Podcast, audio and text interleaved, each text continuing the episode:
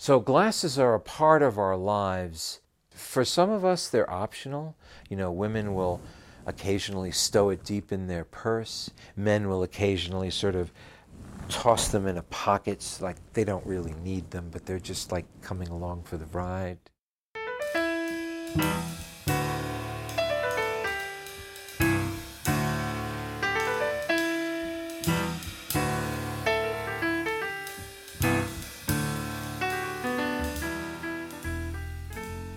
This is the Four Eyes Podcast. We're here with author David Dunaway talking about the pains and joys of wearing glasses. This is a place for all of us with a lens between us and the world. Say, David, who invented glasses?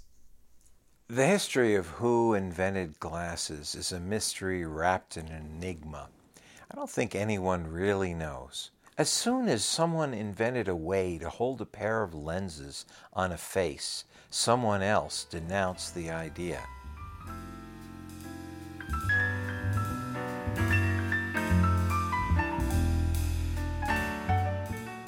In the beginning, the Catholic Church felt that we got the eyes we deserve from God. And who are we to defy God?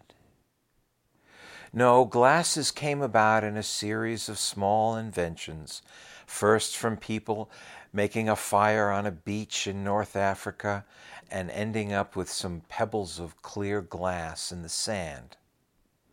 Then those pebbles of glass were polished, and made into burning stones.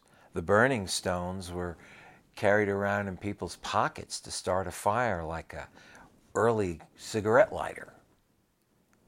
After that, they began to realize that these burning stones could be used to magnify images, and the magnifying glass was born. And at some point, a monk tired of copying all day long and looking through his magnifying stone puts another one right next to it and gets a great idea. Hey, I see better with two of these lenses in front of me. And thus glasses begins. Thanks for tuning in for the Four Eyes podcast.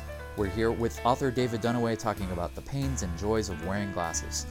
You can find out more on our website, glassers.us. Also, look for us on Twitter and Facebook.